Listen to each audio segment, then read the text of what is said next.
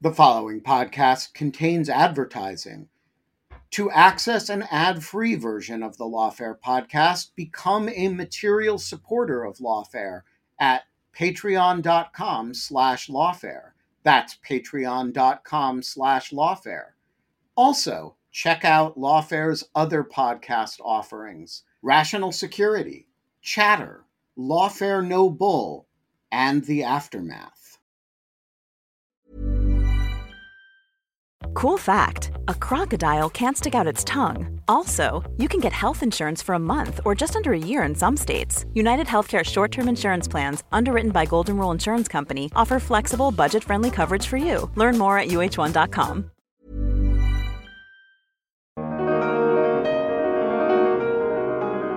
I'm Benjamin Wittes, and this is the Lawfare Podcast, December 24th, 2023. Today, it's part two of our Lawfare year end event. Yesterday, we brought you the headliner conversation with Adam Kinzinger. Today, it's three panels of Lawfare insiders talking about the year to come and the year that's passed. We did a panel on democracy, the Trump trials, and related matters. We did a panel on cybersecurity cyber defense and AI. And of course, we did a panel on foreign policy and the various crises that are overtaking American foreign policy. And then we took audience questions. So it's a pretty packed episode, and I uh, hope you enjoy it. It's the Lawfare Podcast year end event, part two a conversation with the Lawfare team. I want to say each of these panels is going to go pretty fast. We're going to try to take a look back at the last year, look forward at the next year, and we're going to do a little bit of uh, focus in each case on uh, kind of lawfare and what we're trying to do uh, in this context. Um, so, Quinta, uh, get us started. And for, for each of these, and this goes for all the panels, uh, people probably know who you are, but uh, give us one sentence of introduction to yourself. Um, so, um, Quinta, you know, this is among other things an election year, although it uh, uh, feels like that's still pretty far away. Um, you know, we're less than a year out from the election. Uh, what are your concerns about the year to come in the electoral context um, are you principally thinking about information environment issues? Are you principally thinking about violence and political uh, uh, intimidation kind of things? And to what extent do you think the we're institutionally well prepared uh, for any of that?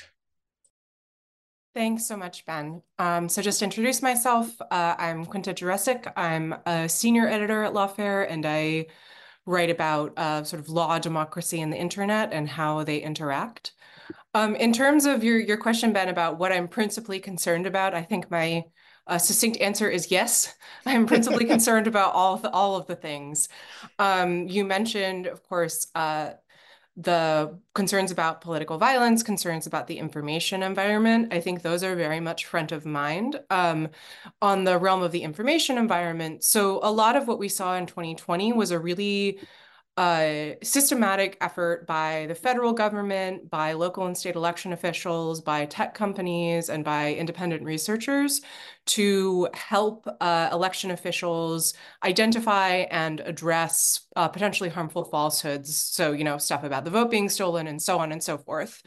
Um, that obviously wasn't perfect. We did have January 6th, but it worked pretty well on the day of the election.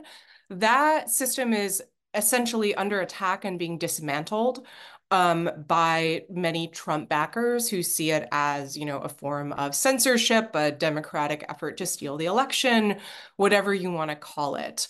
Um, and as part of that, we are also seeing some really concerning attacks, uh, both in in the terms in excuse me, in the sense of you know real physical uh, attacks, threats, harassment, um, and litigation against election workers and against entities that are trying to provide support to election workers. So, in that sense, I think one of my big concerns um, is really to what extent just the systems for administering elections and for allowing them to move forward smoothly are going to be able to hold up um, under the coming strain.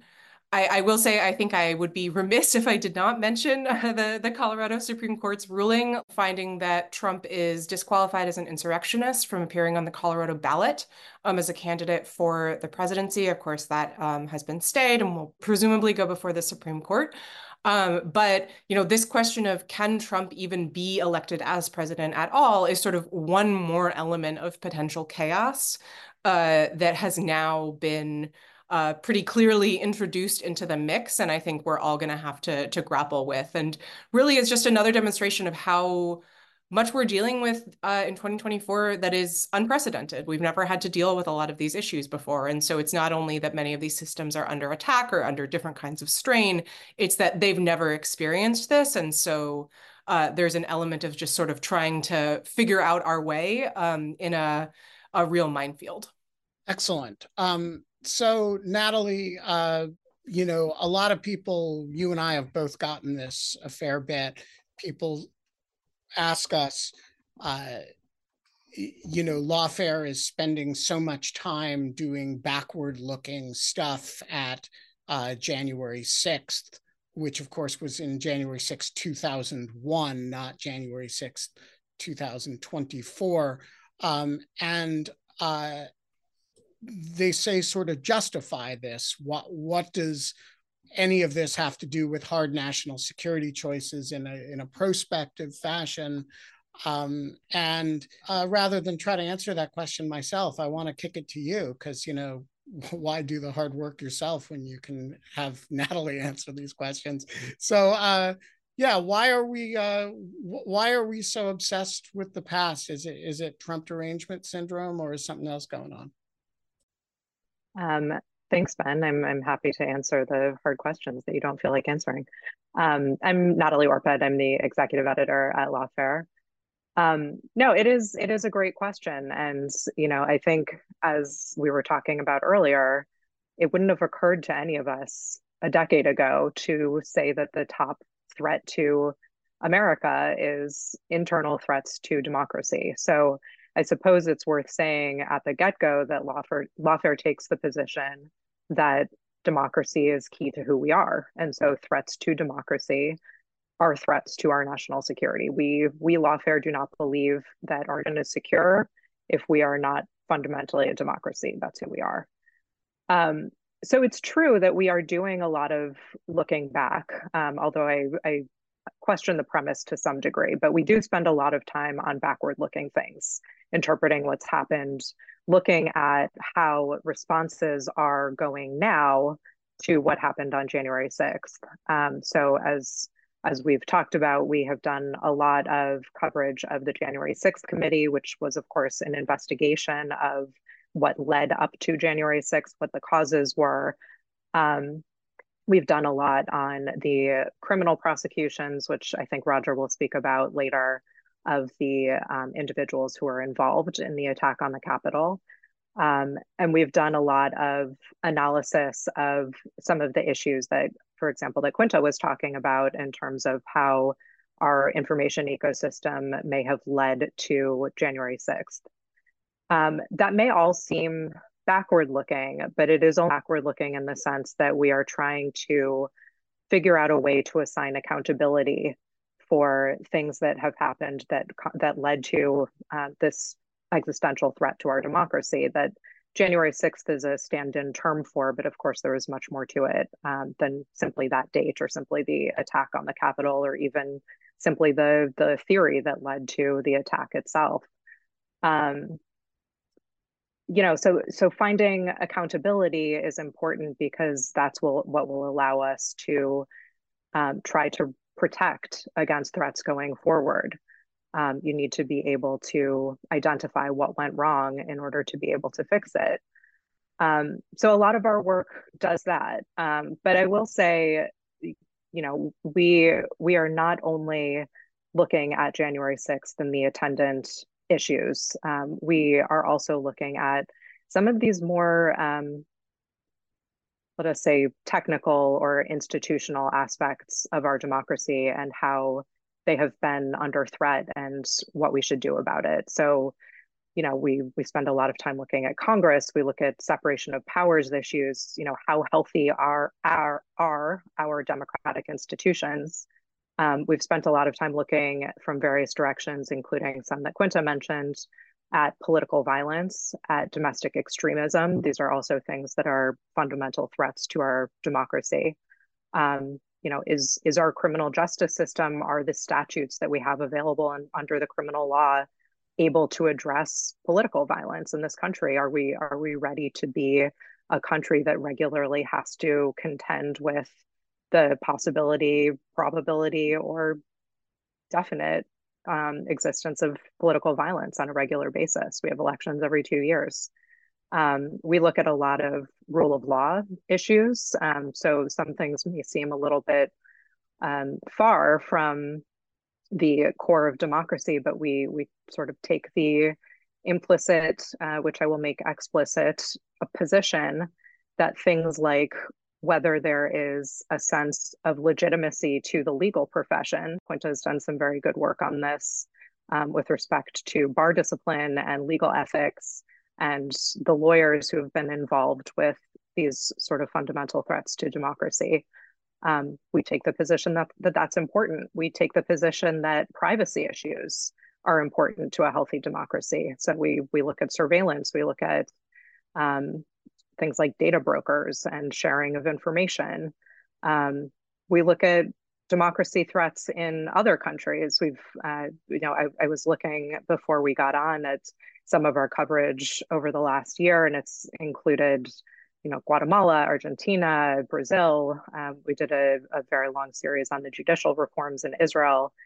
Um, and then in the meantime, we're still following things that are um, a little bit more uh, connected to earlier days of um, of lawfare, including Guantanamo and continued threads coming out of the the Mueller investigation and such. Um, and all of these go to the question of how secure our democracy is now, doing a close analysis and examination of where we stand now, and trying to find accountability for what has gone wrong and what the main threats have been and looking toward the future to figure out how can how we can mitigate them and how we can fix the problems that are fixable. Excellent. All right so let's bring this down to the level of the various uh, federal criminal cases um, uh, against former President Trump, specifically those in DC and South Florida. Roger, um, uh, the one in South Florida seems to be, you know, on proceeding at the pace of cold molasses, and the one in DC is now on hold as the Supreme Court decides uh, some uh, a, a, preemptive question of, of presidential immunity. Uh, what do you see as the greatest obstacles the government faces in getting these cases to trial and winning convictions? And to what extent do you see that as likely to happen this coming year, or or is this something that's likely to get pushed back until after the election uh, in 2024? Thank you, Ben. Um, and I'm Roger Parloff. I'm a senior editor here and uh, uh, a longtime legal journalist. And a long, long time ago, I practiced law for a little while, mainly criminal law. Um, the uh, timing is uh, the crucial issue in both cases, it appears. Um, in the DC case, um, uh, you know, there really aren't that many uh, legal obstacles except the one we're stalled by right now, the the uh, immunity issue, and it's a question of first impression. So it's important in that respect, but it's really a pretty weak argument in in terms of uh, looking at the Supreme Court issues. So uh, if we can, I, I'm optimistic that we will get through these appellate reviews and still get that case to trial uh, before the election. Uh, it's different in, in the Southern District of Florida. Uh, we're not on track for the, she had set a, a, trial date in May. We're not on track for that. Um, she is, uh, she's very inexperienced. She is very skeptical of the special counsel's office reflexively. So uh, we don't know exactly why. And then there are also some very uh, imp- difficult procedural issues. Um, they would not necessarily be difficult because it's a that's the classified you know uh, uh that's the doc the case for willfully retaining classified or national defense information and obstruction of justice so it has a lot of issues that arise under the classified information procedures act and those issues are pretty well defined in the fourth circuit because we have a lot of cases coming out of um, the Eastern District of Virginia, the District of Maryland, District of DC, uh, but we don't have a lot in the that have reached the 11th Circuit. That means nothing is binding on this judge, who, as I say, is highly skeptical of uh, almost everything the special counsel does. So that one, I really don't see we. Uh, I suspect there will be another. There will be an interlocutory appeal in that one as well. And uh, uh, so I don't think that one's going to get done before the election. Representative Kinzinger was saying the that there's you know describing a complicated interaction between the political process and these cases. Um, of course, in the cases themselves, you're not allowed to admit there's any interaction. Um, but I think the judges are actually pretty savvy that there's a that there's a real interaction and that they're in dialogue with the political process here. In your watching of these cases, how does that work? It's interesting because uh, I was thinking a lot is being left unsaid. I don't think anyone writes in a brief, we need to do this before the election because if he's elected, he's going to get rid of these cases somehow everyone knows that, but no one writes that down. And I think that's strategically the best thing to do, because if you believe in enormous presidential power, uh, you know, m- maybe that's uh, legitimate. But uh, I think that most judges don't want this to be resolved that way.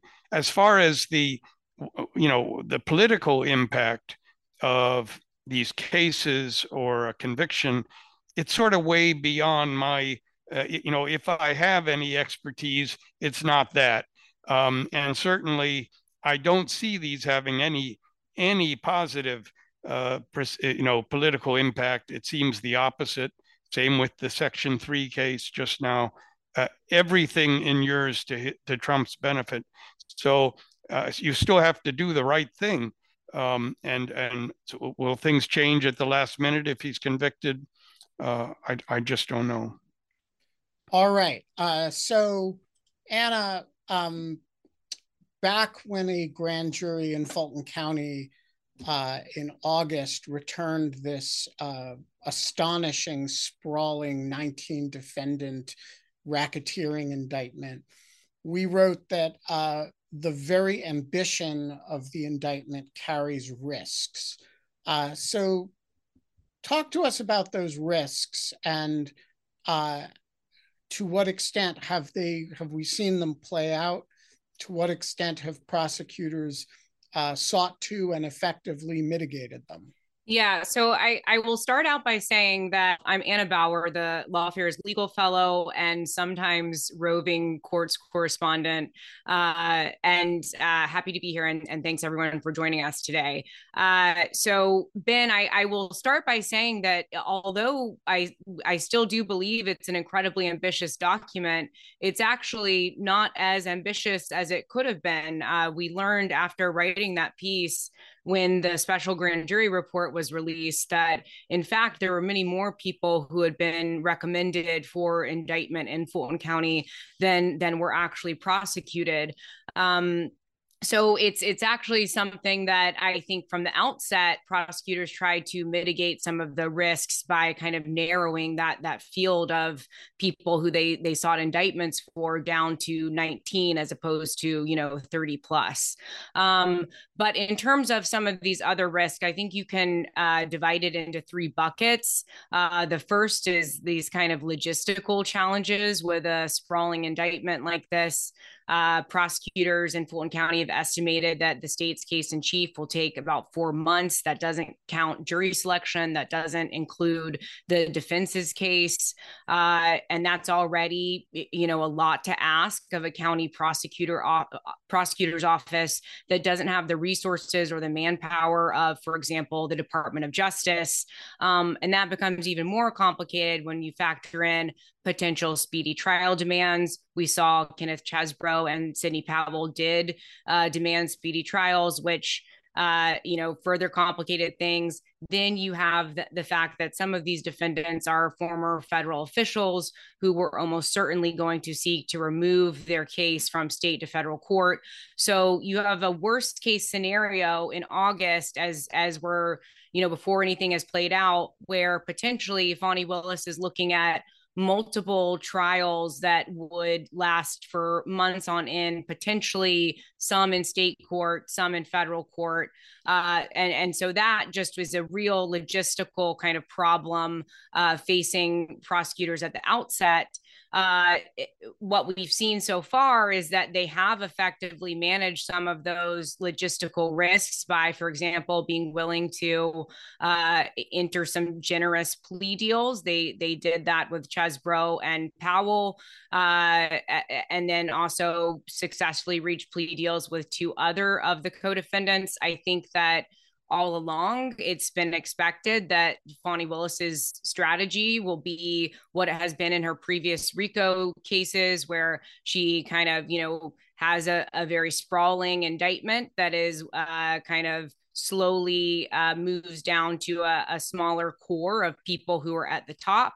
Uh, it seems like here that maybe Trump, Giuliani, Meadows, uh, maybe a few more. Um, so as we look forward to you know 2024, I think that I expect to you know see some more uh, strategic plea deals reached in which you know the the prosecution team is trying to get that group of co-defendants down to a smaller group.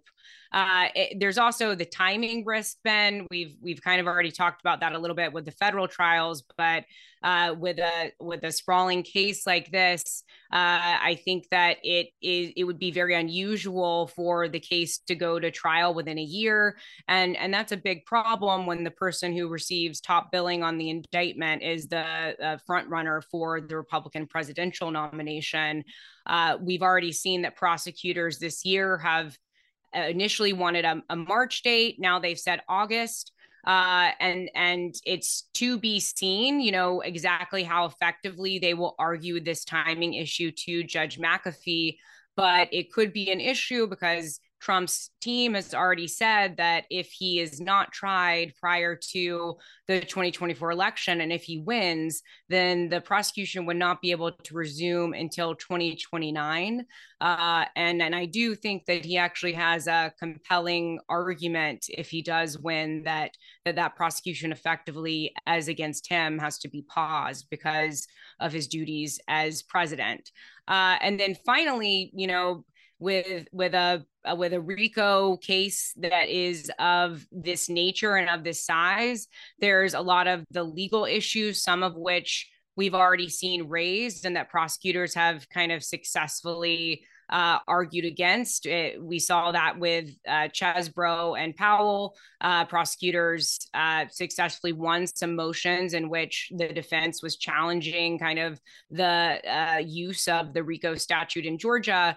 But I think the question for me looking forward is whether uh, prosecutors can successfully show a jury that an enterprise like this that includes you know seemingly uh, disparate conduct and and actors who you know maybe have never met, have never really connected? Uh, can they really show that this was all a part of the same conspiracy, a part of the same enterprise, and connect these kind of more isolated aspects? You know, the the breach in Coffee County uh, to the fake electors plot. Uh, I'm not. Uh, I I am optimistic that they will be able to effectively make that case to a jury. Uh, some of the work that we've done this year, for example, with our series on Coffee County, has shown that uh, these uh, parts of the alleged conspiracy that seemingly are more isolated, uh, in fact, you know, have connections to uh, uh, places that and and parts of the conspiracy that you would not expect. But um, so I think that that kind of sums up some of the risks and what prosecutors have done thus far. And um, I I think we'll learn more this year as we have some more hearings on on various matters. Fabulous. Um, thank you all. Let's uh, bring on our cybersecurity crew. So I want to start with Eugenia. Uh, we've managed to go a full hour and two minutes in uh, this live cast without mentioning generative AI, which makes it the longest that any live cast or podcast or any kind of cast has gone in 2023 mm-hmm. without mentioning ChatGPT or generative AI. But uh, that's going to end now because the advent of uh, generative AI governments around the world have started to look at regulation of AI more seriously. And, um, you know, so like, let's talk about the more significant initiatives, how much of this is posturing and garbage and uh, noise and how much of this is serious and what should we realistically expect over the next uh, few months. Thank you, Ben. Um, just as a way of a quick introduction, my name is Eugenia Lostri. I'm Lawfare's Fellow in Technology Policy and Law. Um, I have to say I've been surprised as well that we haven't talked about AI yet. I will change that. So as you hinted at, the launch of ChatGPT was a real catalyst for attention on artificial intelligence and how to regulate it. Um, I think fairly quickly there seemed to be an agreement that the question was no longer if this technology should be regulated, but rather how will this technology be regulated? So you know, we've seen a range of initiatives coming from governments around the world and the companies that are developing AI as well. Um, as I was preparing for this, you know, I was looking through some of the work that we've done at Lawfare over the past year on AI and looking at some of the contributions that we've published, you can clearly see that there is this overarching tension that so many of us are struggling with right now with between how do you harness this technology uh, for in, for its innovation purposes? How do you maintain your edge while at the same time making sure that you're protecting users from harm and the various harms that can come from the deployment of AI? So I think that explains why we have seen a lot of voluntary guidelines, general guidance about how AI should be developed and how it should be deployed. So I'm not going to really sit here and go through the very, very long list of you know all of the different statements all of the different positions um, from all the different actors uh, when it comes to ai regulation. And instead i want to focus on two of what i think are some of the most comprehensive initiatives um, one was the executive order on AI that was issued by President Biden at the end of October. And the other one is the recent announcement that the European Council and the European Parliament have reached a provisional agreement on the proposal on harmonized rules on AI. And the reason I focus on those is not only because they are both very ambitious and comprehensive, but also because they set the stage for a lot of the work that is yet to come and some of the issues that we're going to have to be, you know, to continue to look forward to in, in the coming year. So if we look at the American executive order, it kicks off a lot more studies and guidance to better understand the implications of AI on a variety of issues, for example. And we can expect the results of some of this work to start surfacing next year. And similarly, now that there is this agreement in the EU, even if we don't have the full text yet, even if it will only enter into force in two years, uh, I think it's relevant to point out that the work of figuring out the implementation of the policy actually begins now. So we can, I think, hope for a discussion about AI regulation in the coming year that is a little bit more grounded on these policies that are actually coming out and that will need to be implemented. And I'm just going to wrap this up uh, by saying that a looming question that remains, at least for me, is what will be the usefulness of these policies? Not just whether they're you know, the right decision, but also how are they adjusting to a technology that is rapidly changing? So when we look, for example, at what happened to the Europeans who had been discussing the AI Act since 2021, and then this year were kind of caught by surprise by ChatGPT and had to include that, I think a question that we need to ask ourselves is, how do you future-proof the, these policies that are taking so long. Clearly, the, the, the difference of pace between regulation and uh, the technology is, is going to remain a, a challenge. So that's something that I, I will look forward to in the coming year. Um, and I'm going to leave it at that for now. Excellent. Thank you. Um, all right. So, Paul, um, you know, we got a national security strategy this past year. And of course, uh, everybody reacted to it like it was like a big clump of paper going thump on a table. And the Biden administration said, no, no, no, it's really important. And people sort of said, yeah, but it sounds like a big clump of paper going thunk on a table.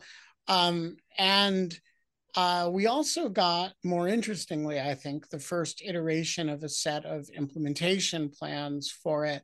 So, how big a deal is this? Is it like something we should all be spending our time thinking about, or is it another administration saying cybersecurity is really important? Here's a big, you know, clump of aspirational paper going thunk on the table.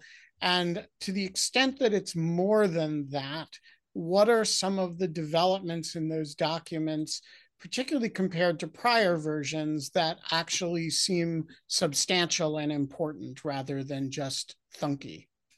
So uh, thanks for that, Ben. Uh, Paul Rosenzweig. I'm a contributing editor here at Lawfare, uh, and happy to uh, be joining you with this year-end review. Um, I think you're right, Ben, that very often strategies are nothing more than big thunks of paper. Um, you know, some of them are more so. The quadrennial defense review often changes and pivots defense direction quite a bit. Uh, I would grade the Biden uh, cybersecurity strategy as a seven on a 10 scale, where 10 is truly impactful and zero is nothing but a thunk of paper on the on so that's the table. Pretty good. Yeah, it is pretty good. Um, and and I think there are a couple reasons for that. Um, the first and foremost, at a kind of meta level, is that it's changed the conversation which is to say that for the last 20 years, all of the conversation about uh, cybersecurity in the United States has been about public private partnerships and how we can work together and all of that. And all that's been good. I mean, we've made some real improvements in cybersecurity over the last 15 years with that as a model, greater information sharing between victims, greater threat and intelligence information sharing between the government and the private sector, um, better development of, of private sector enterprise security uh, uh, checklists and, and metrics. All that's been very good. What has changed significantly, I think, in the in the new strategy is the recognition that you know voluntary public-private partnerships have gotten us about as far as we can go, that we can no longer uh, rely exclusively on people's goodwill and self-interest to get us to the last bit. And the further recognition that where we are right now remains, you know, simply untenable, that far too much of our national economy and national security is dependent upon uh, cyber infrastructure that is fundamentally weak. Um, so uh, emblematic of that are, I think, two pillars, I would call them, of the Biden uh, cybersecurity strategy. Uh, the first is that government itself has to do more. Uh, it this uh, to protect American cyber infrastructure. Uh, this leans into a whole host of of policies uh, ranging from uh, more aggressive use of U.S. Cyber Command for disruption of, of enemy activities to uh, greater use of economic uh, uh, provision uh, limiting foreign trade, for example, CHIPS Act sort of thing, keeping the hardware parts of the technology from China, who is perceived as a peer opponent. So item one on this is government kind of stepping out and being more aggressive. And you can actually see that in some of the uh, ways in which Cyber Command, for example, has been deployed in the last year and is talking about deploying itself in the coming years. Uh, the other side of it is uh, that if the private sector won't do more on its own, we're going to have to push them to do that.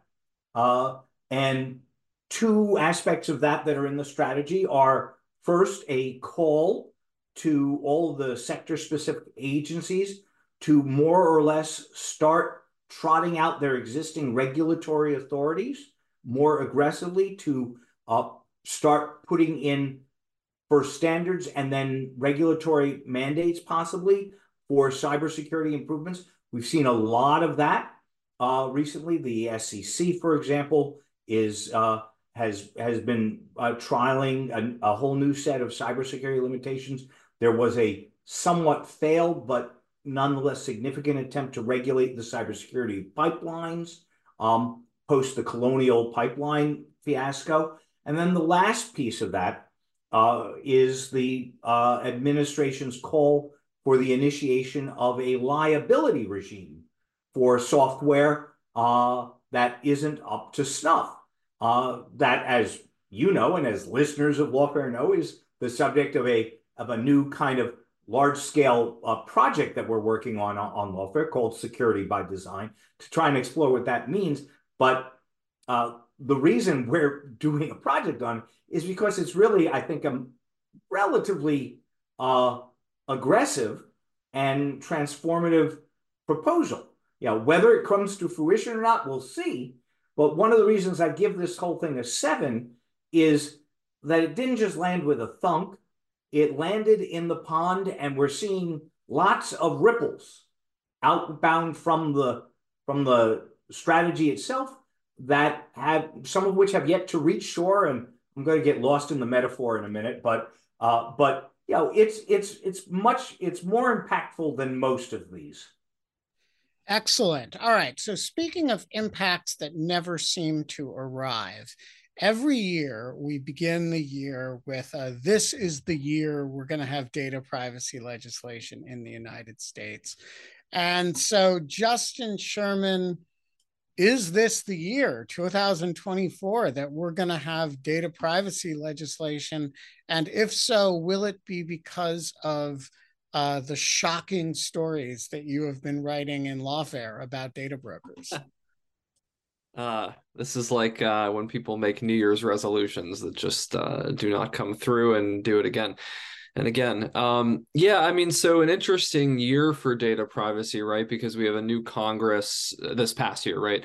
Uh, a new Congress, but in the in 2022 had had ADPA, the American Data Privacy and Protection Act, which uh, by many accounts, right? Um, you know, all kidding aside, was kind of the closest, uh, as folks have said, we've gotten to a comprehensive federal consumer privacy law. Now, what I always say is if you're, you know, six inches closer to uh, the end zone, yet still very far away, is that really any progress? But um, but you know, it definitely has has been coming along. So uh, that was introduced in the last Congress. At the beginning of this year, there was a lot of discussion about reintroducing ADPA, about finally pushing this big privacy bill over the finish line. Uh, Congress had a number of hearings in the beginning of the year talking about privacy, you know, banging on scams and data brokers and this and that. And then that kind of went nowhere. Uh, there was no reintroduction of the comprehensive privacy bill. There is no current comprehensive new privacy bill that's under development. Uh, the ADPA stuff is kind of stalled. So once again, to Ben's point, we kind of have this this nice discussion, and there has been a lot of progress, right? I don't want to knock the folks who've spent a lot of time pushing for this, and there is a lot of bipartisan consensus as well. There are a few Democrat and Republican holdouts for uh, various, uh, in some cases, ridiculous reasons, but um, but that's that. So nothing nothing has happened there. The administration has said a little bit about privacy. Uh, you know, to to Paul's point, some of those data protection issues are roped up in the cyber strategy. Uh, and somewhat in the AI uh, executive order. Uh, President Biden wrote a Wall Street Journal op ed about privacy, but they've been pretty quiet on privacy overall, I would say. I, I kind of expected more explicit discussion of, of its importance uh, to tech competition and you know China issues and everything else. But um, but there has been a little bit of data broker movement. The Consumer Financial Protection Bureau uh, is doing a new rulemaking to essentially look at companies that are acting like credit reporting data brokers but not presently covered. Uh, the FTC has been pretty active. Just today, actually, they announced that there will be updated rulemaking to COPPA, the Children's Online Privacy Protection Act. So that's uh, incredibly significant because uh, COPPA is an important law, albeit flawed. Uh, and uh, the last thing I want to mention is the AI executive order. Um, as we'd heard about, has lots of great provisions in it. One of them is to compel federal agencies, uh, except for national security ones, to come up with policies around the acquisition and use of commercially available information. So um, that's that's important stuff. The last thing I'll hit on here uh, is just data security more broadly. There's been a lot of interesting sort of strategic discussion about data free flow with trust, about cross border data collaboration uh, in the G7, at the G20, with the Quad um, especially with Japan as a leader on this, but there hasn't been too much policy change. Uh, on the US domestic front, uh, let's not forget that this was yet another uh, you know great exciting year for the TikTok saga, uh, which has been going on for about four years now, and um, you know the the poor editors who've had to uh, edit my pieces, but uh, something I've been writing about as well with Lawfare for several years now. Um, earlier this year, the TikTok CEO finally got dragged in front of Congress and was shouted at uh, basically for a number of hours about everything from, uh, you know, important and concerning problems like uh, addictive behaviors and showing children, um, you know, sexual content and things like this, all the way to people basically just shouting about how, uh, you know, TikTok is uh, an arm of the the Chinese Communist Party. So all to say, we had this hearing and there was a lot of talk about what would happen, but that once again uh, went nowhere, which seems to be the theme here. Uh, there was the Restrict Act that was pretty interesting for for folks who follow this. That was introduced. Uh, that basically would have permitted the executive branch to ban applications like TikTok because it would have amended uh, the uh, limitation in the International Emergency Economic Powers Act, IEEPA, that says the president cannot ban the import or export of information. Uh, and so that would have been changed. There was a big push for that bill, uh, yet it went nowhere fast. So, you know, TikTok remains operational. I'm not sure if uh, Lawfare is on TikTok or not, but uh, but certainly we are not. Okay, um, but certainly you know if people want to use that app, it's still it's still functional. So for 2024, who knows what will happen? But um, there were a couple data privacy things, one of which I worked on, crammed in the NDAA this year, that is now law. So hopefully, uh, you know, some more room for discussion of those issues next year. Hiring for your small business? If you're not looking for professionals on LinkedIn, you're looking in the wrong place. That's like looking for your car keys in a fish tank. LinkedIn helps you hire professionals you can't find anywhere else, even those who aren't actively searching for a new job but might be open to the perfect role. In a given month, over 70% of LinkedIn users don't even visit other leading job sites. So start looking in the right place. With LinkedIn, you can hire professionals like a professional. Post your free job on linkedin.com slash people today. It's that time of the year. Your vacation is coming up. You can already hear the beach waves, feel the warm breeze, relax, and think about work. You really, really want it all to work out while you're away. Monday.com gives you and the team that peace of mind. When all work is on one platform and everyone's in sync, things just flow wherever you are. Tap the banner to go to Monday.com.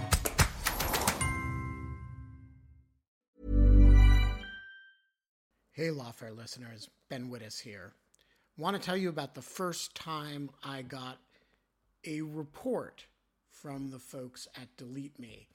It was shortly after I started using the service back in 2022, and they sent me their first privacy report. I have since gotten eight others, and it contained some shocking information. They had removed my data from 56 separate data brokers, that this had included 133 separate records, including 621 individual pieces of personal information. Uh, the data broker with the most information about me was a company I'd never heard of called People by Name. And here's the thing since then, every couple of months, I've gotten another privacy report from Delete Me, and it always contains more information that they have removed from the data brokers about me. In the second report, they informed me they had removed my stuff from 41 data brokers and that the one with the most information about me was called HLEC. I have no idea what HLEC is. So the other day, I got my latest report, and it includes 15 more data brokers with my personal information, 113 pieces of personally identifiable information, big culprit this time is something called My Life. Well, I want to tell you that they don't have My Life anymore. And that is why I recommend Delete Me. As this little anecdote shows, there's a lot of my data out there, and these companies keep acquiring it and making it available to anybody who can pay. And I have uh, slept a little bit more easily ever since I found a, a, solution to this problem. And I want to stress, as I do every time, that I started using this before Delete Me started advertising with Lawfare. Delete Me finds and removes any personal information you don't want online and it makes sure it stays off. And that's the point of this little story that, you know, they keep coming back. You can get it removed once, but they'll put it back. And then Delete Me comes and takes it off again. It's a subscription service that removes your personal information from the largest people search databases on the web and in the process helps prevent potential identity theft, doxing, and phishing scams. Delete Me sends you regular personalized privacy reports, just like the ones I've been describing, showing what info they found where, where they found it, and what they removed. And critically, as this story reflects, it isn't just a one time service. It's always working for you, constantly monitoring and removing the personal information you don't want on the internet. It does all the hard work of wiping you and your family's personal information off the web. Data brokers hate Delete Me, which is why I like it. Your profile is no longer theirs to sell. So take control of your data and keep your private life private by signing up for Delete Me, now at a special discount for our listeners. Today, get 20% off your Delete Me plan when you go to joindeleteme.com slash lawfare20 and use promo code lawfare20 at checkout. The only way to get 20% off is to go to joindeleteme.com slash lawfare20 and enter code lawfare20 at checkout. That's joindeleteme.com slash lawfare20, code lawfare20. All right, uh, we are going to go to our final panel. Uh, so this is our foreign policy uh, panel, and um, and I want to start with the estimable Ashley Deeks, Ashley, first of all, introduce yourself for those who don't know you, um, but then uh, give us a sense about, uh, you know, the the area of emerging technologies in battlefields and uh, why you're thinking about that these days. Sure, great, thanks, and thanks for uh, having me join this. I'm a professor at UVA Law School and a, a Lawfare contributing editor. Um, as I think the prior panel uh, just made clear, there has been a ton of conversation around cyber and AI in um, what I might call the civilian space. But I think maybe surprisingly somewhat less conversation in the past year about military AI. Uh, so I want to, I've been thinking and writing a bit about this. Um, we have seen some technological developments of note on the battlefield. Um, and I think it's clear that China and um, the US are, are focused on advancing their AI tools in the military and the intelligence spaces, um, even if they're not saying that much about it. Um, before I say something about this emerging tech, I do think it's useful and, and helpful to remember that traditional tech still does raise the kind of hard national security questions that lawfare, it's really been lawfare's bread and butter from the beginning. Um, in looking through the posts from the past year, I was struck by this when I was reading Geoff Corn and Chris Jenks' post about the decision by the United States to arm Ukraine with cluster munitions. So they used the debate about whether to do that to illustrate the persistent challenge of balancing military necessity against humanitarian imperatives during wartime. And this is a case in which the weapons would not be unlawful for the United States or for Ukraine to use. And uh, commentators on the site think that they would be highly effective, but it's clear that they raise important issues of collateral damage and the constant care obligation that states have to mitigate civilian risk. So that just seemed like a classic um, battlefield issue that I thought I would just uh, uh, foot stomp. But um, so I myself am interested in whether and how states, uh, including the United States, are going to regulate high risk uses of AI in the military setting, um, both as a domestic matter and as an international law matter.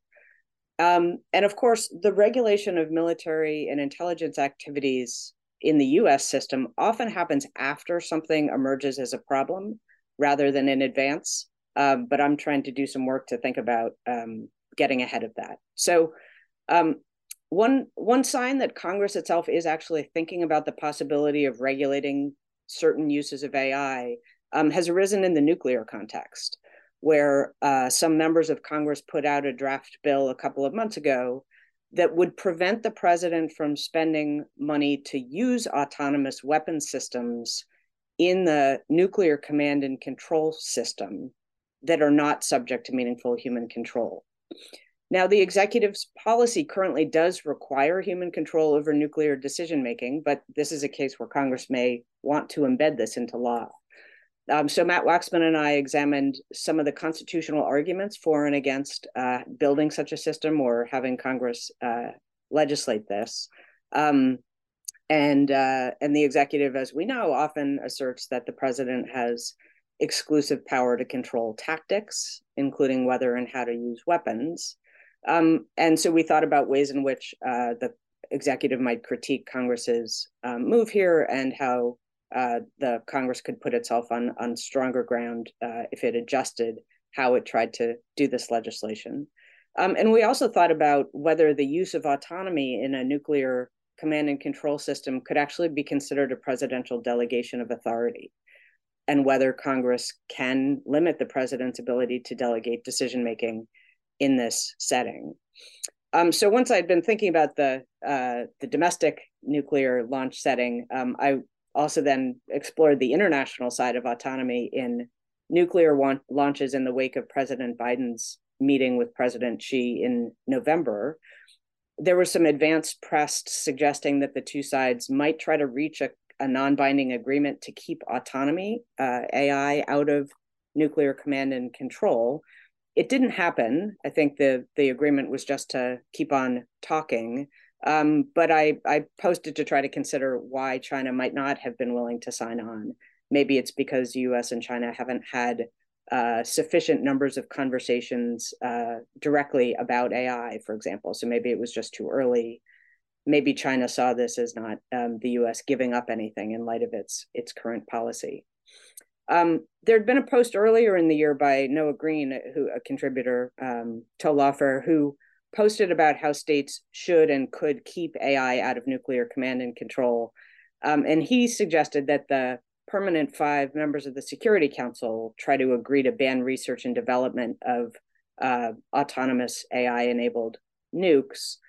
I do think maybe that would be desirable, but I'm even more skeptical now of that as a, a, a normative proposal in light of Biden's meeting with with Xi. Um, but that, of course, the the international angle does lead to questions about whether and how the international community, uh, and here especially Russia, China, and the U.S.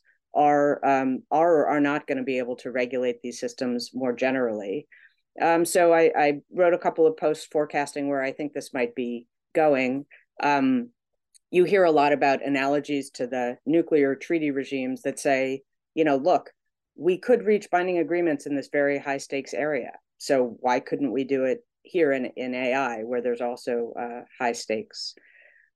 I think the better analogy is actually to uh, adversarial cyber operations. Um, and there we have not actually seen new treaties, and we've seen pretty limited progress on non binding norms. So it may be that we see in the coming year a ban among states that don't fight many wars, that ban, for example, lethal autonomous weapon systems.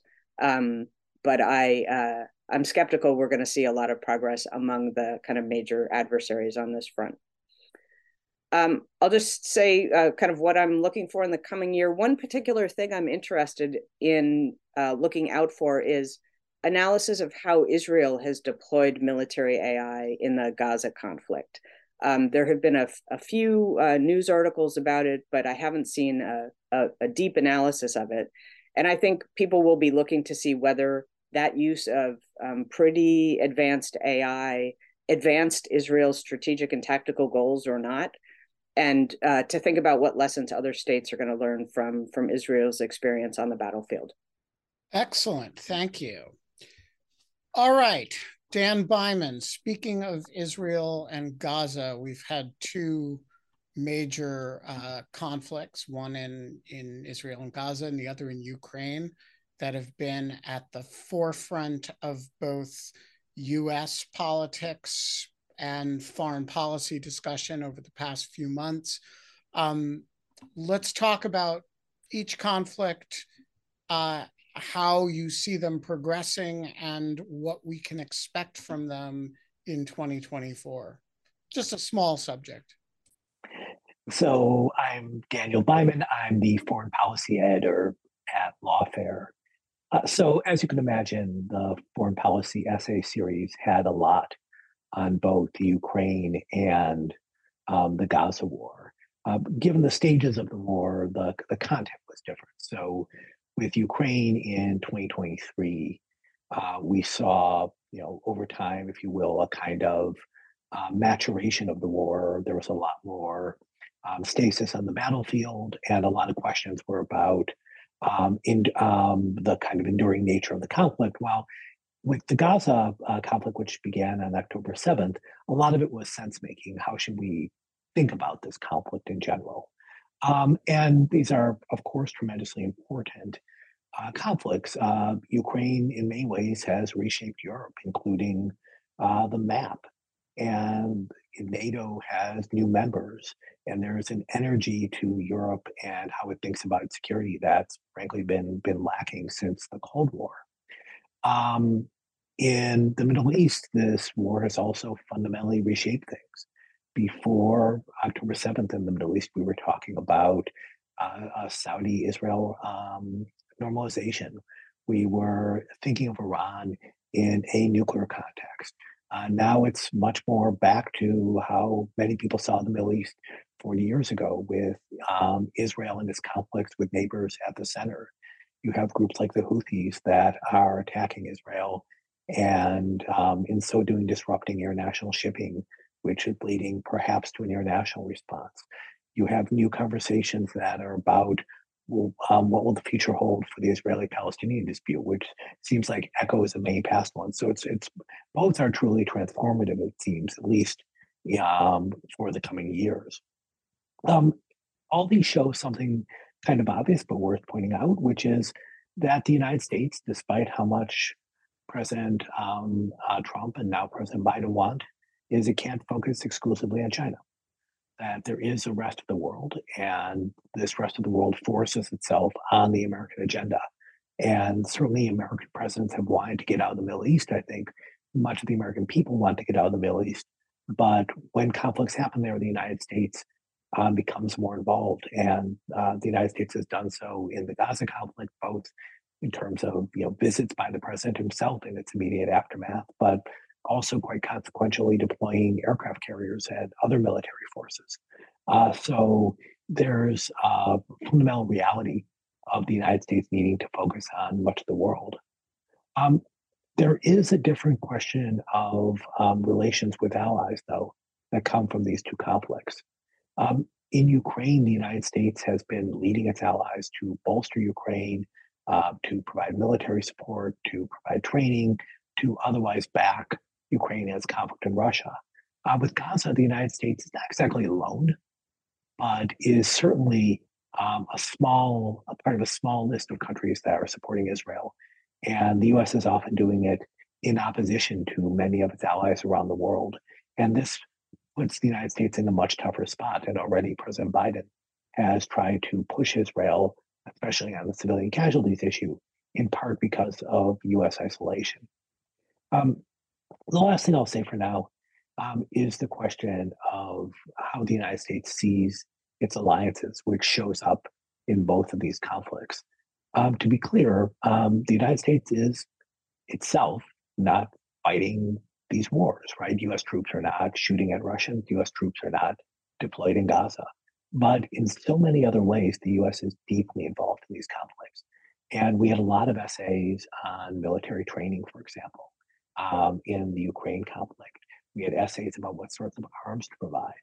Um, and with um, uh, Hamas, uh, Jessica Davis wrote a wonderful essay about going after Hamas's money. So the United States is playing lots of roles in terms of supporting combatants and trying in terms of trying to weaken U.S. enemies. Um, and one question that the United States is going to have to ponder is even though it's working very closely with Ukraine and very strongly supports Israel, uh, the United States and these countries have different objectives. And part of the US goal is to support these countries, but part of it is actually to walk them back, to try to move them towards, um, in some cases, less aggressive objectives, or as the US would often think of it, more reasonable ones. And that creates tension with the very countries and leaders the United States is trying to help. Uh, so let me stop there, um, and I'll may have a few points beyond, uh, depending on how much time we have. Excellent, thank you. And Scott, um, talk to us about some of the other uh, um, major developments in foreign policy this year: war powers issues, economic statecraft, treaty law, NATO what are, what are we looking at? It's been a big year. It certainly has. Uh, thank you for letting me bat clean up here, Ben. Um, we have a ton of issues we've talked about over the last year um, that a lot of us have worked on different capacities, but I'll, I'll focus on a few that I think are nat- notable. Um, we begun to see some really interesting developments in the kind of war powers context, an area where uh, you know, I think things are are really well trodden, but there's a lot of history still to excavate to look at, where we're seeing new challenges kind of emerge.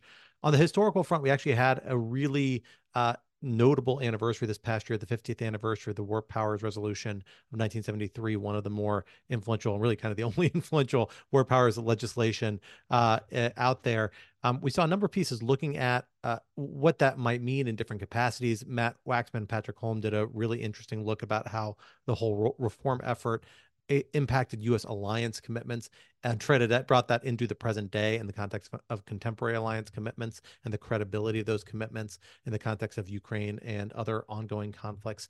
Um, I wrote a piece about the historical legacy of the War Powers Resolution and the constraining effect it has had, if not the one intended by its authors. And so we've got that kind of historical lens we're looking at, but we're bringing them to more contemporary challenges because we've seen war powers issues uprise in a number of interesting novel contexts um, that we haven't fully anticipated before or that raise some new questions. And we also are seeing it in new iterations of some old challenges. On, on the latter front, we, of course, more recently have seen these threats to U.S. military forces in the Middle East. Uh, we saw Jack Goldsmith uh, and other people comment on that, right on that for us, talking about the role that self defense has come to play and how the United States thinks it's about its ability to engage in the use of military force. But then we've also heard the use of military force be raised in a number of other policy contexts, like across the southern border in response to the fentanyl crisis uh, and other uh, drug issues um, that have come up and have been debated most recently in the context of uh, Republican presidential debates. We saw our own Ashley Deeks, who was just with us briefly, uh, and Matt Waxman write about that a few weeks ago, digging into what this would actually mean, how legal would this be, what legal questions would this sort of policy raise in different contexts, really putting meat on the bones for that proposal legally. Of course, is all on top of a lot of our daily, uh, weekly conversations about these topics, whether it's on rational security or weekly podcasts or on our daily podcast, where we really provide rolling, very contemporary commentary about things that are ha- as they happen on the ground, both from a legal and a policy perspective with various experts. Another bucket that's worth mentioning is this economic statecraft bucket. Um, we really have seen really dramatic evolution in how we use economic statecraft tools, whether it is the use of sanctions in context raising ranging from um, you know Russia and the variety of sanctions used there to crafting it around humanitarian assistance, trying to limit the negative impact and unintended impact sanctions can have on states like Afghanistan. We've seen the beginnings of the rollout of a revolutionary new outbound investment restrictions that we wrote about with a number of commentators here, uh, here at Lawfare this year. Use of export controls in all sorts of wild contexts, from cyber mercenaries to quantum computing to the transfer of sensitive technologies to China um, that we've talked about. Handling of different central bank assets eh, assets in the Afghan context, to the Ukraine context, uh, various proposals to use them for different purposes um, uh, than and, and what you do with them when they're not in the control, perhaps, of the state um, that that putatively owns them. We've seen lots of debates. We played host to ongoing debates of that for the several years that have continued into this year. Um, and then most notably, uh, or not most notably, but particularly notable development I'll note is that we started a, a new series in our podcast that I'll flag uh, primarily led, uh, although I co-hosted, but primarily led with our contributing editor Brandon Van Grack Morrison and Foerster, uh, where we sit down with senior U.S. officials to talk over these economic statecraft policies. We've already spoken to assistant secretaries at the Treasury Department, at the Commerce, Commerce Department, really digging into and understanding the granular day to day work these departments are doing in using these revolutionary new economic tools to advance U.S. foreign policy. And it is a uh, kind of worm level view into the working of these offices, what's going on that you can't find anywhere else that I found incredibly illuminating uh, and that we're building out in the year to come with a number of more interviews interviews doing that sort of work. Um, and the other area you flagged for us, I think, is is, an, uh, is one worth touching on, which is this idea of the United States in, in the international order, whether it is our NATO alliances, uh, something that we have looked at in the context of uh, Finland and Sweden acceding to uh, NATO in the past few years, thinking about the relationship between NATO and the Ukraine conflict. Um, we talked about, of course, our role, general role in the international system, our relationship to things like the International Criminal Court uh, and international uh, human rights obligations, whether it's in the context of War Crimes Act prosecution or other items. These are all issues that we are always tracking. We have lots of commentary on. Um, but one thing we did see notable this year, uh, which I'll flag uh, as a little bit of our own log rolling, um, we actually saw uh, is something that doesn't happen every day. Um, we saw an idea that started on a lawfare article actually get turned into a law. Uh, a, a, proposal that I sketched out in a piece in on NATO in 2018 about uh, a provision con- Congress could enact to try and make it harder for presidents to withdraw from NATO. That has been kicking around three Congresses now. Did finally make it into the most recent NDAA as Section 1250 uppercase A. Um, so uh, you know, I we lawfare has its impact on legislation pretty regularly, but it's rare that we can claim it from uh, inception uh, to delivery. And and this is one case where I think we can make a credible claim for that, uh, at least on that sort of one provision um, that might play a major role if we find ourselves in a second presidency of our second Trump presidency, um, where we see a serious effort to withdraw from NATO, something we've heard former President Trump talk about just in recent weeks. Um, so lots happening in this space and lots to happen in the year to come. Thank you, Scott. All right, before going to audience questions, um, I have a uh, we have a, a, quick word from you all from uh, Patrick Cole, our esteemed uh, uh director of development. Patrick, the floor is yours. So I'm just going to take a few minutes of your time to talk about the ways that you can support Lawfare, why it's meaningful, um, and why it is important for all the work that we do. Um, and so I'm going to take my camera off here so that, oh, there we go, uh, so that you can see the slide deck here. Um, so as uh, as we've heard from Congressman Kinzinger, as we heard from all of the panel sessions that we've had, um, national security issues have been at the forefront of current events and have been at the forefront of policy issues this year. And that's going to continue to be the case in 2024.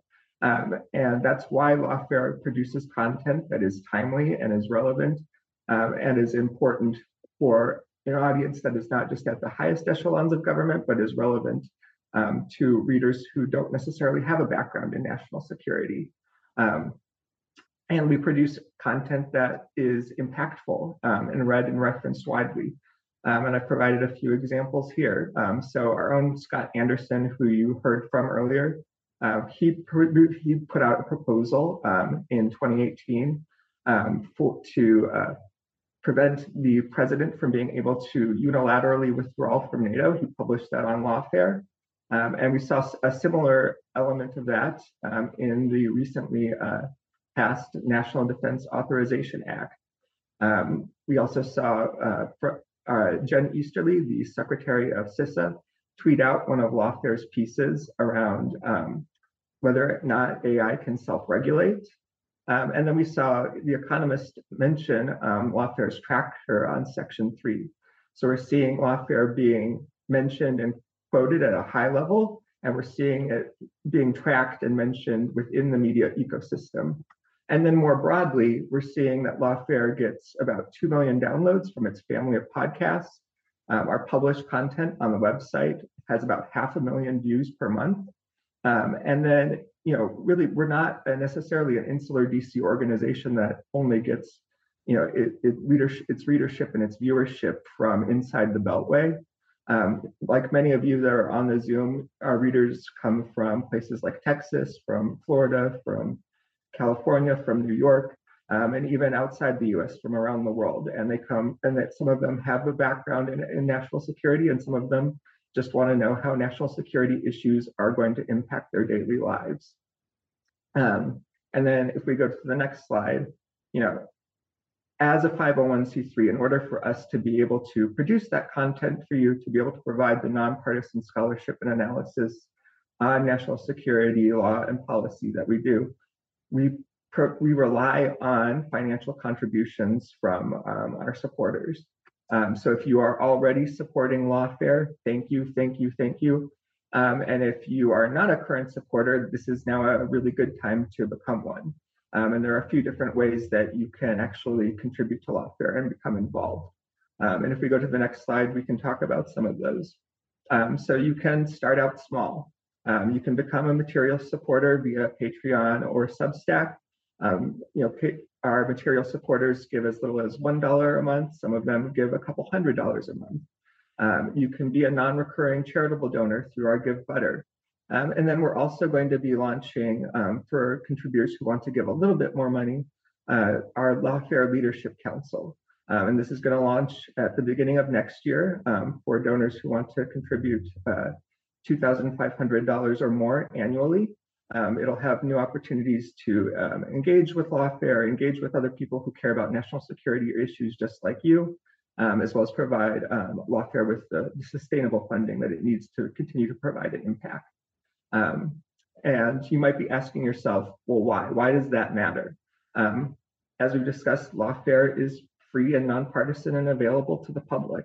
and that's not typical of every think tank or every organization but we believe in providing free content that is useful to anyone from whether they're a national security expert or just want to learn more. Um, and you know, we provide opportunities to engage with our experts, to engage with the content, to learn from each other. Um, and our editors are a lot of fun to interact with. I can attest to that. Um, and so by participating with Lawfare, by contributing, um, you become part of that. Um, and then finally, you know, when you contribute to Lawfare, when you start to join our community of contributors, um, you join a community that really is unique. We've heard a lot about democracy over the last, you know, hour, and really, I can't say it enough that democracy is intrinsic to, you know, our national security. Um, and you join a community that really believes we need a citizenry that, uh, that is engaged and a government that relies on the type of rigorous analysis um, and innovative thinking that lawfare produces.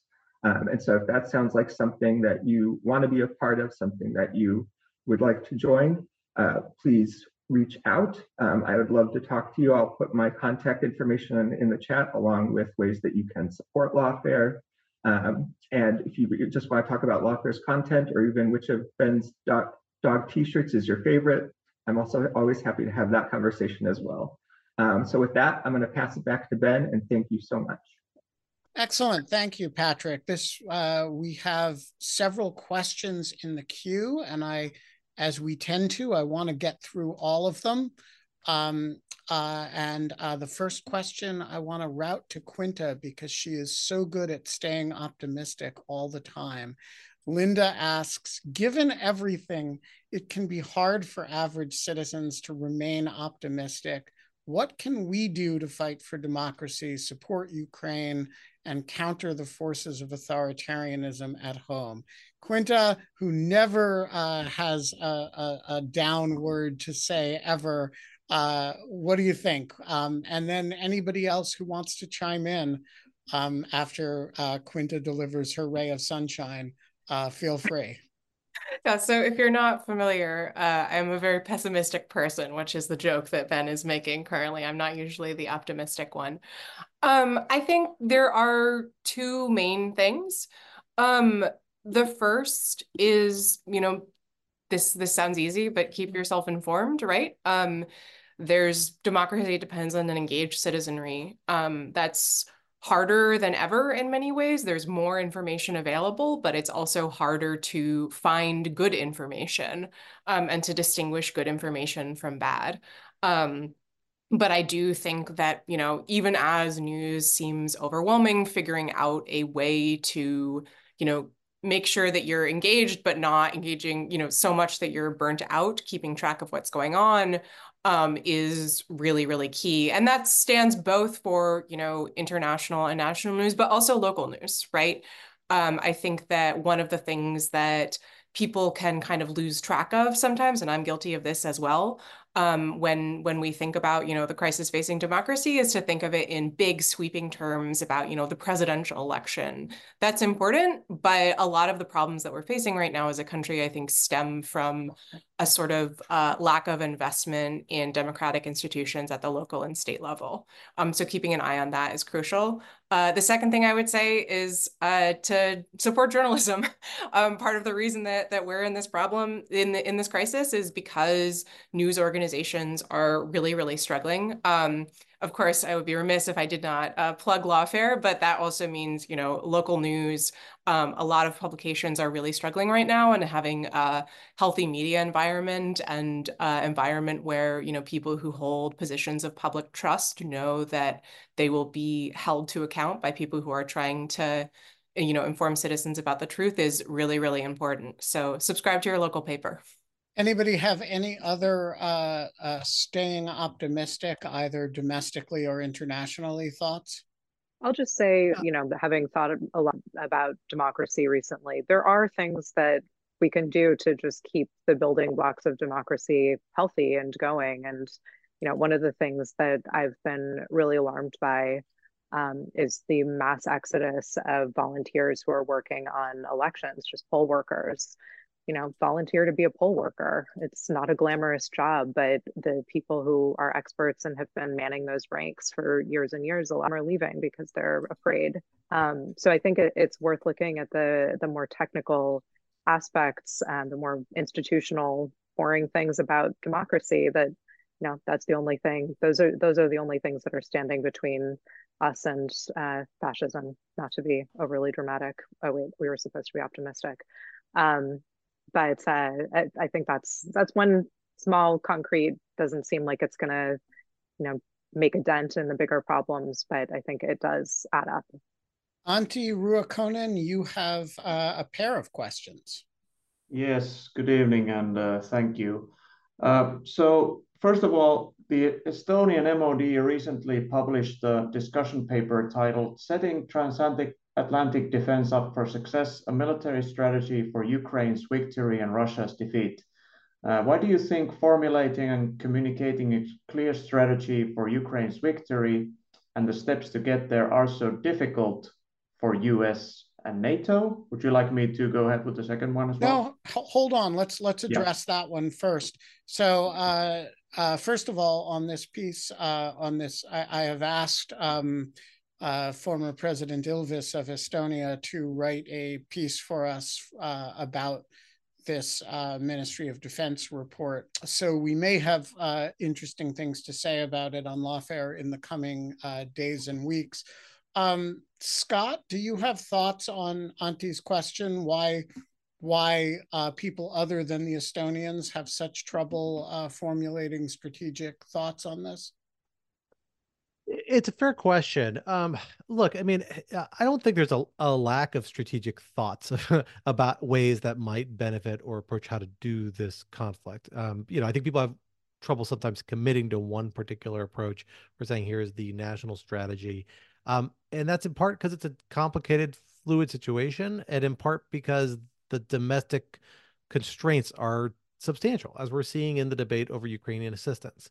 Um, you know, I think there's a reasonable criticism to be made that uh, the Biden administration uh, and some European allies may have treaded towards over promising what they would be able to deliver earlier in this conflict. I think they did it strategically to try and send a deterrence message to some extent. They probably did it knowingly.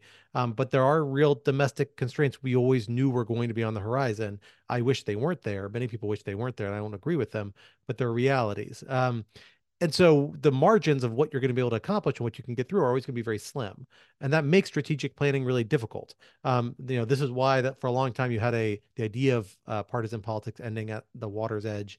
Um, it was a little more of an idea than a reality, but more reality than it is now. That's why it was important. It allowed you to to steer longer term foreign policy decisions because you had more bipartisan consensus around it. When you lack that, which we do right now, um, it makes it really difficult to do those things. Um, rebuilding that consensus is important. Um, I think that's why it's important you have voices in both parties taking up that mantle and fighting for it. Um, and we have to bear in mind that you know that policy is still the clear consensus of a majority of both parties in Congress. Um, it, it is being you know held out by a fairly insular group in one chamber um, that is really driving a lot of the policy in this area, but they have kind of disproportionate voice. Um, I think you have to keep fighting that political fight, get what progress you can, get through there, but it, it does make that long-term strategic planning very difficult. I just think that's a reality of this sort of conflict that we have to be able to live with. Doesn't mean you can't win it. Doesn't mean you, it's not worth fighting, but it is a reality you have to acknowledge. Antti, your second question. So Russia sees itself at war with the collective West and is mobilizing its defense industries accordingly. What would it take for the US and its European allies to finally wake up to this reality and become the arsenal of democracy that Ukraine and indeed Europe itself needs to win the war and also deter future aggression? So I'll take a stab at this one myself. Um, so, first of all, I think there's two problems that you've identified. One is the political will and that and the second and these are different problems. And the second is you know having the defense industrial base to support the political will. And these are these are not the same problem. So for example in the united states we have and i think in europe too um, we have a slackening degree of political will, mostly on the side of one political party. But as Scott says, that that part of that party wields disproportionate political influence. Um, but at the same time, you also have a long period of these defense industry plants that have just not been producing at the level that it requires to uh, backfill large number of uh, uh, arms caches when we're giving a lot of stuff to Ukraine. Um, I do think those problems are different. The answer to one of them is to uh, rebuild American industrial capacity and for Europe to rebuild European industrial capacity and specifically in the defense sector and to annoy a lot of people, many of them on the political left who do not like the defense industries. Uh, if you want to successfully help Ukraine fight wars so that we don't have to, you got to have the defense industrial base to support it. Um, by the way, this is super good Keynesian economics in the sense that what you're actually doing when you're arming Ukraine is you're giving them stuff that you know from U.S. or Western military uh, uh, armaments that we are then replacing with more modern armaments. You're not actually manufacturing, except for some uh, artillery stuff, you're not really manufacturing it for them. You're managing it to replace stuff you're giving them. So it's a it's a good program in modernization for Western militaries, and it's very good for domestic uh, jobs. It's had a measurable impact on uh, uh the U.S. economy this past year. Uh, a lot of people don't like it. I don't care. Uh, that's the one side of it the other side of it is the more difficult problem, honestly. It's just the slackening of the political will. And ironically, this has not occurred on the side of the left, which doesn't like the military buildups but stuff. It's occurred on the right, which loves defense spending. They just don't like Ukraine. Um, and so, you know, you really have this it's quite paradoxical. It's very frustrating for those of us who, you know, really don't care who we have to do business with in order to keep Ukraine fighting, but, you know, really, really don't want, as Adam Kinzinger said, to sell out the Ukrainians, you know, after we sold out the Afghans, after, you know, just don't want to do that again. Uh, it's very, very frustrating, but I do think it's two separate problems and we have to keep them straight, keep them separate. What will it take to do the second one? Uh, look, uh, some people have to lose and some people have to win political fights. It's just that simple.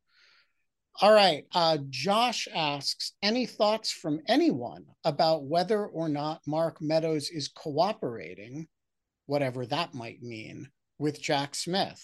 Uh, Roger and Anna, do either of you have thoughts about Mark Meadows's cooperation, whatever that might mean?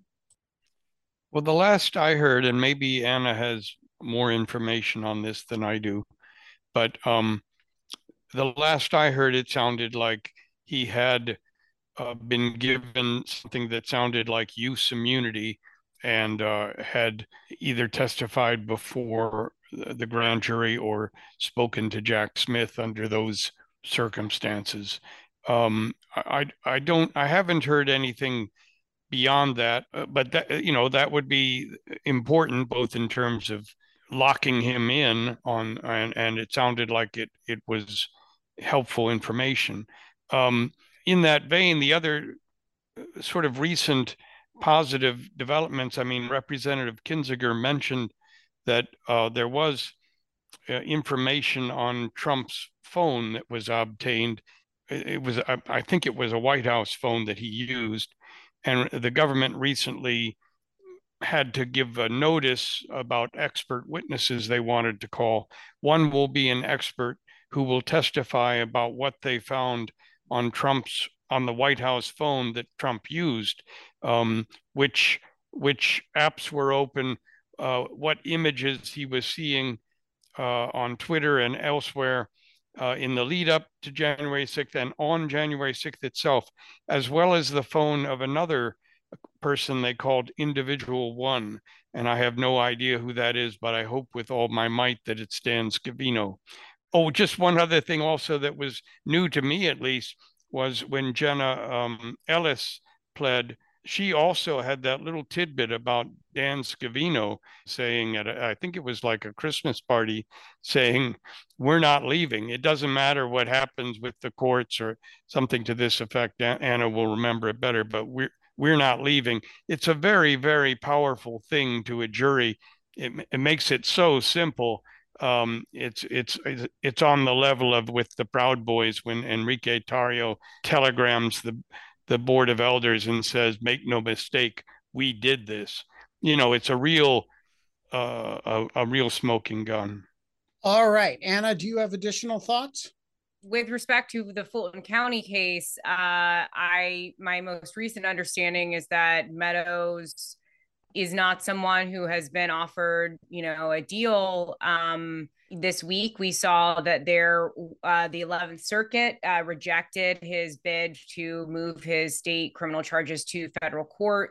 Um, so I don't know to what extent that might, you know, change some of the calculus for Meadows. I don't I don't know yet if he's going to appeal. I I would assume that he that he might appeal that that judgment to the Supreme Court, but I think that, you know, Meadows it, it might be something that once his removal stuff kind of gets more settled, I I think that just as speculation, it might be that uh, his team does maybe approach Fulton County prosecutors and and try to see if they can work something out. I, I don't know, but um, it, as of right now, as I understand it, he has not been one of the defendants who's been offered a deal. All right, we are on our last question, and we're only three minutes over, which is you know kind of impressive. Uh, and this question has Scott Anderson's name written all over it. Josh asks, What are people's, and by people, he means Scott Anderson, thoughts about the effectiveness of sanctions on Russia and, in particular, energy exports? Yeah, so this is a really tricky issue um, that we wrestle with a lot, a lot, actually, a lot last year when the sanctions were first rolled out, and we've kind of been continuing to watch it. And I think actually this is a good question. That's time for an update. I, it's something I've been toying around with that for a podcast uh, in the early new year about who to bring on to do this. Like we've gotten these media reports just in the last week or two talking about, hey, the Russian economy is doing great. Look at these consumers able to get the items. Look at how these Western companies are being squeezed on their way out of Russia and basically liquidated in a way that just gives capital to Putin and the Russian regime and his cronies, all which is is true to some degree. Um, but I think it's easy to lose track of uh, actually what the medium to long term impact on the Russian economy is and is projected to be, and then how sanctions were used in the context of this conflict. Um, you know, the, sanctions were used in kind of two ways. One was a, a messaging way early on there's an effort to impose such a wild wave of crazy sanctions that were so oppressive and so damning that you were going to hopefully scare russia into trying to end its conf- its invasion of Ukraine, right? Uh, or in the first few months of the conflict to rapidly wind it down. You saw this rapid escalation of efforts, this rapid effort to signal we're going after more and more oligarchs, expansion into different sectors. Um, a lot of this was about messaging, not actually about immediate implementation because there were shades of gray of implementing all of these measures. And this energy uh, sector is one of the biggest shades of gray, of course, because it took a long time for those sanctions to fully come on board, and a lot of them haven't ever come fully on board. And that's because Russia is a major economy. You you can't just cut it out of the global economy without having huge ramifications for the rest of the world. And there were big concerns about what severely hindering the economy of Europe, uh, what's severely hindering the economy of the United States would do for support for the efforts to support Ukraine in the conflict, um, and not to mention the ability to support Ukraine in the conflict. And so there was a balancing act between really aggressive signaling about what the West is going to do, is willing to do, and then an effort to kind of softly introduce it in a way that mit- mitigated many of those external measures. Um, on top of that, you had Russia just really well insulated and in a position with substantial foreign currency reserves built up because it anticipated something like this happening for the prior at least eight years since it seized Crimea, because that is what how the West responded to Crimea in a very small way. And if they're going to do something more dramatic, the West is probably going to do something very similar in a bigger way. So Russia built up a lot of tools that allowed it to insulate its economy, at least in the short to medium term, from a lot of the immediate ramifications of that. We still saw surges in consumer prices, lack of availability of core products for a while. Um, but those things have kind of massaged around as you've seen internal Russian industries replace lost import uh, capabilities. You've seen them shift to substitute goods from like India and China, other economies that don't participate in the sanctions. So all these consumer goods are, are still getting through. The key point, though, is that Russia's economic world has shrunk dramatically. It's continuing to shrink. You can only seize so many Western companies and squeeze them bone dry before you run out of Western companies. Also, is any Western company ever going to come and do business in Russia again? It, it, it's going to be a hard sell when they're being liquidated on these terms, right?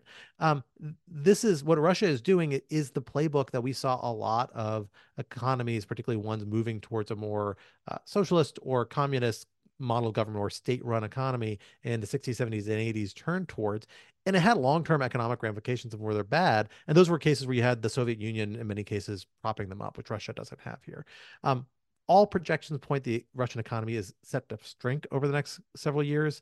That most quality of life for Russians is set to shrink, and then particularly like export controls are set to really, really limit Russia's ability to upgrade or even maintain a lot of its key infrastructure and military infrastructure. Some of that's going to be substituted and shifted elsewhere, but not all of it can, at least not as efficiently, not as high quality. Um, so the real question now is how sustainable are these sanctions and how much will is there to maintain them in the medium to long haul? Because that's where they're going to have the most damage.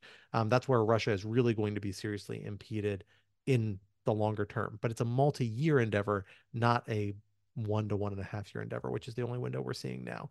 Um, you still see changes in that period, but those are the ones where Russia's best positioned to insulate itself against. The real story is going to be written in the course of five to 10 years. We are going to leave it there. Uh, thanks to you all, to to all the panelists, and thanks to everybody who joined us. Uh, uh, from all of us at Lawfare, wishing you the happiest of holidays and best of New Year's.